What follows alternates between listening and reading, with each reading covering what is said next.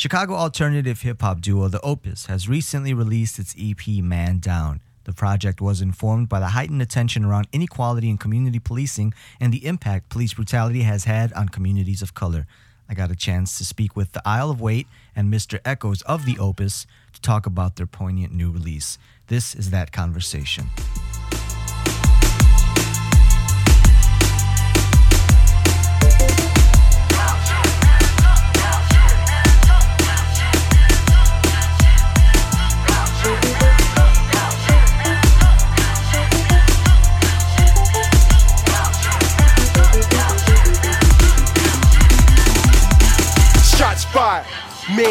Cop sirens. Scenes of a movie, got these inspired.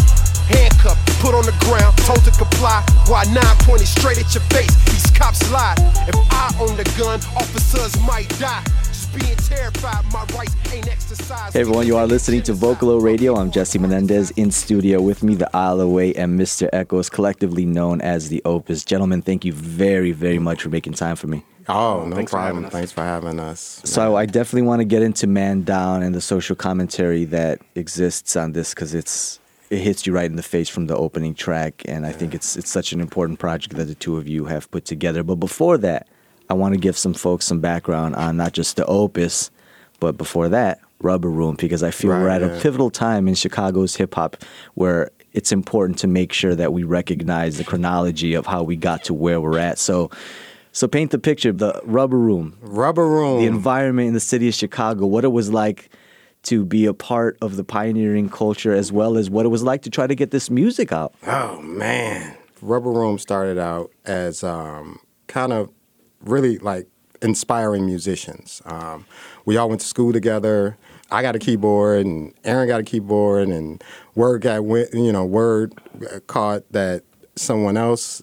Chauncey got a keyboard, and we was like, "Oh man, let's go over to his house and play on his keyboard." And Aaron would come over to my house and play on my keyboard. So we all kind of started that way. And then, you know, we had a general interest in just music in general. And then Brian came along and he was like rapping and listening to Public Enemy. And we were, you know, talking about groups that we liked. And it was KRS-One and it was Rakim. And Brian started rapping over some stuff that I was doing. You know, I started making, you know, what I thought were beats that can be listened to. And he um, started rapping over those. And then we just kind of all collaborated together and was like, okay, well, let's, let's, you know, let's go to a talent show or something because we had like a local talent show in Maywood. That's where we're from, Maywood and Bellwood. And um, went to the local talent show and then did our thing there, and people seemed to embrace it and like it. And so we started doing more of those, and then we started doing more talent shows in Maywood. And then eventually we are like, all right, let's take our act on the road. Let's go to Chicago. You know? Because the uh, people in Stone Park just don't understand. Right. right. Exactly. So, um, big shout out to Dero Wicks who had a night at Lower Links, and at the Lower Links, it was kind of the best of the best. You know, you know how Chicago is with hip hop. Either they're gonna like it or they're not gonna like it. You know, they're very honest about Yeah. what's acceptable and what's not acceptable. So I was like, all right, here's our chance go for it. So we went for it, and people embraced it. We were like, wow, we got a chance to kind of, you know, move forward with this. You know, just thinking to ourselves, like, all right, you know, maybe people like, maybe we're talented at this. Maybe people like it. Six of brimstone, ultra hazardous zone. Shots ring out, race to replace Capone. Tommy guns to Uzi, upgrade the toolie of the trade. Walking the way of the gun if you don't speak the language. Be silent, ghetto life cheap for nickel dime. Dying reps upheld with iron streets. We terror forever. Demons wanna feast on saints. Cock back, pursuing demonic think tanks. Straight shots back here, emulating his brother touching down from a murder bed. Last time I had you guys in studio was 2012. Right. We were talking about March of the Termites. Right. I remember that conversation. I remember there was an event coming up. I remember unpacking like what these new sounds, what this meant for you guys to be able to kind of break the constraints off of what Rubber Room was and just really let your musicianship Mm-hmm. grow. How is that carried over into what we hear on this next project, Man Down? Hmm, That I mean, it's still, it really kind of takes us back to the um, roots of traditional hip hop and really being able to do whatever it is that you want to do musically. The one thing with March of the Termites, we felt like we were just able to do whatever we wanted to do. Like, period. Right. That's exactly what we wanted to do. We just we didn't want to say overthink it and say, okay, well we got to do this or we got to make it sound like this. It was just like it was organic in that sense. And Man Down actually is kind of just like that. It's very organic in its thought. For example, how it really came about was my brother, my brother and I, who lives in Minnesota. We were I visited him, and actually he's Castro High. That so that's my brother on the track, and we had talked about actually making a song together. And he was like, you know, I'm really kind of frustrated right now. We were talking politics, and then we were talking about, you know, police shootings and just how people were frustrated, right? And it's like five o'clock in the morning. and we're up talking about it. And he was like, you know, I, I had these lyrics in my head, you know, I want to do this song like called Man Down with a really good chorus and that and so he started saying some lyrics. He wasn't really freestyling, but seemed like he had pieced together some stuff that he started writing. Then I started kind of doing my very weak beatbox on a porch at five o'clock in the morning. But um, and at five o'clock in the morning, the beatbox was probably like, right, exactly. don't want to wake these neighbors. right. So, and then we just kind of like just it was you know just freestyled it in that way, and it was like, wow, let's put this into a song form, and then it kind of grew from there. We were like, let's do whatever we want to do, you know. Now that you're telling me this story, it certainly makes more sense when you say that your brother lives out in Minnesota. Right. So the opening track on this, where do we go from here? Eight minutes and 22 seconds of some of the most raw and emotional audio, but also accompaniment that I've heard certainly this year. Thank you. And I was not expecting for the track to hit me over the head like it did, and certain, certainly set the tone for the rest of the project. Now, proximity certainly Minnesota, but I want to ask, what do you think about this incident specifically? Was the the straw that broke the camel back? We had Laquan McDonald at this point already. We Right. had my co-host who you just met in the green room said something when this first happened Mm-hmm. that put it all into perspective and just really made me understand that this can happen to anyone. This can Right. happen. Mhm. Specifically, I imagine I imagine black men, black women are thinking this, but the day before, Alton Sterling had happened. Right, So yeah. Philando Castile went to bed that night thinking about that, like, Right. damn man, another black man gunned down, Yep. and then woke up the next day to have the same thing happen to Right, him. right, right. You have your license and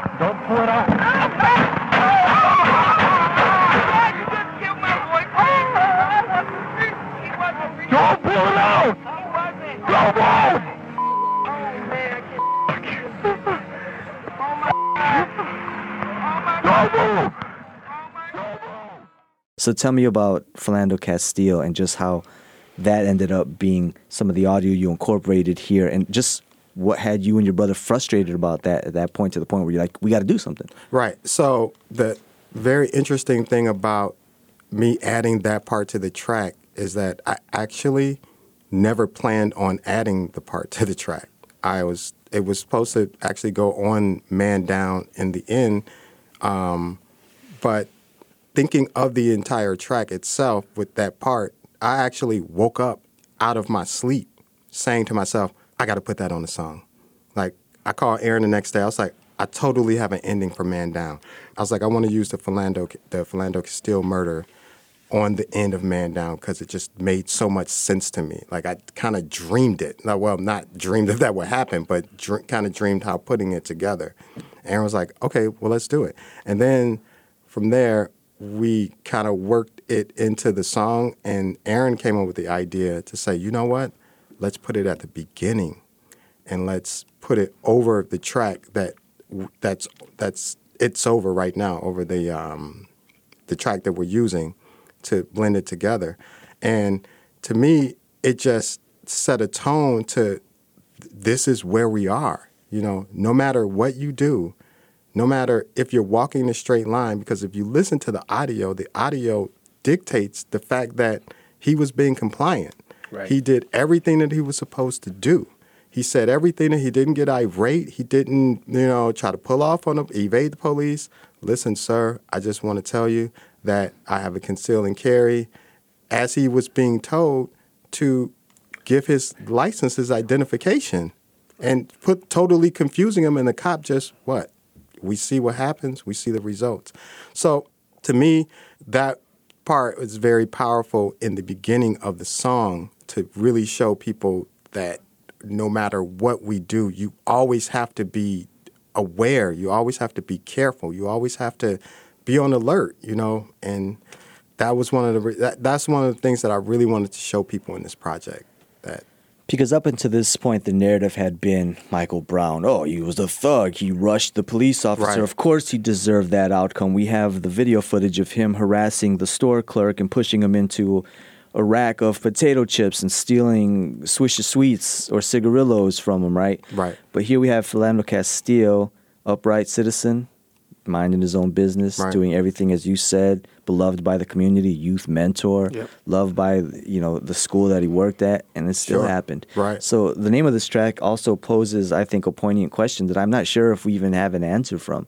I mean, I think there are certainly steps that have been taken since then, but exactly. it's called "Where Do We Go From Here?" Right. Where do we go from here? And the fact that the officer still got off with being compliant, like he still got off from any type of backlash. Well, obviously, social backlash, he didn't get off from that, but any type of punishment. There was, there's nothing to, I mean, there's nothing to even say where, where is the punishment? Where is the repercussions? And there's none.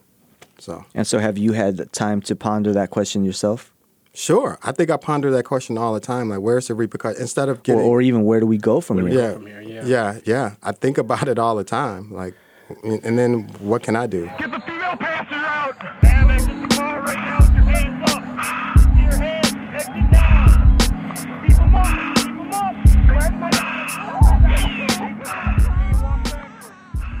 There's an interesting element, though, to this project that you guys bring up too. That's uh, more on the controversial end when you think about how police brutality and how there's an inequality in how police police our communities of color, especially when compared to our lighter skinned counterparts.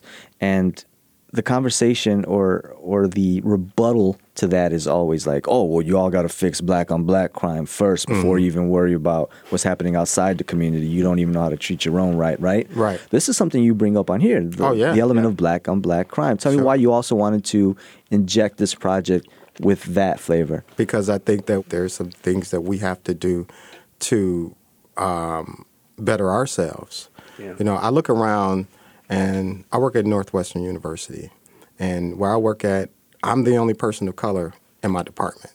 You know, and I ask myself, I'm like, why is that? Why am I the only black person and black male that works here? And then I think about it is that, well, there are no black males really in college or at universities. You know, when I went to drop off my daughter at a university, I, I mean, we're we're like the we're sticking out like a sore thumb, like we're the only people of color there. You know, and I think that a lot of it starts in the family. I think a lot of it starts where we need to really guide our sons and our daughters back to school and we need to really straighten up the family structure of our of our home. Certainly I'm not saying that there's obstacles there there are obstacles there that's preventing a lot of things because along with poverty you have obstacles and you have these cycles that you just try to break. But I feel like we have somewhat given up on breaking cycles. Mm. Like it's acceptable to do certain things, and that's where I have a problem at. And I, I don't feel like it's acceptable to be, you know, a single parent. I don't feel like it's acceptable to have a broken family. You know, I think these are the things that we need to get back to as people, especially people of color, to have our family structure back together, to have our children back in school, to have, you know, people together building our community again. And we don't we don't have that, you know, and it's time to start paying attention on things that's breaking that foundation and putting it back together, if that makes sense. It makes absolute sense. Thank you very much. Yeah, Oh, thanks thank for having you. us. If I own the gun, officers might die.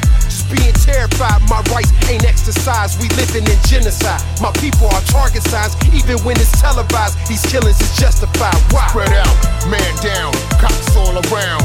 Young blood bleeding, blue demons, they cut him down. He brought a knife to a gunfight, to Van Dyke's delight. He said that, gonna learn today, killed him that night.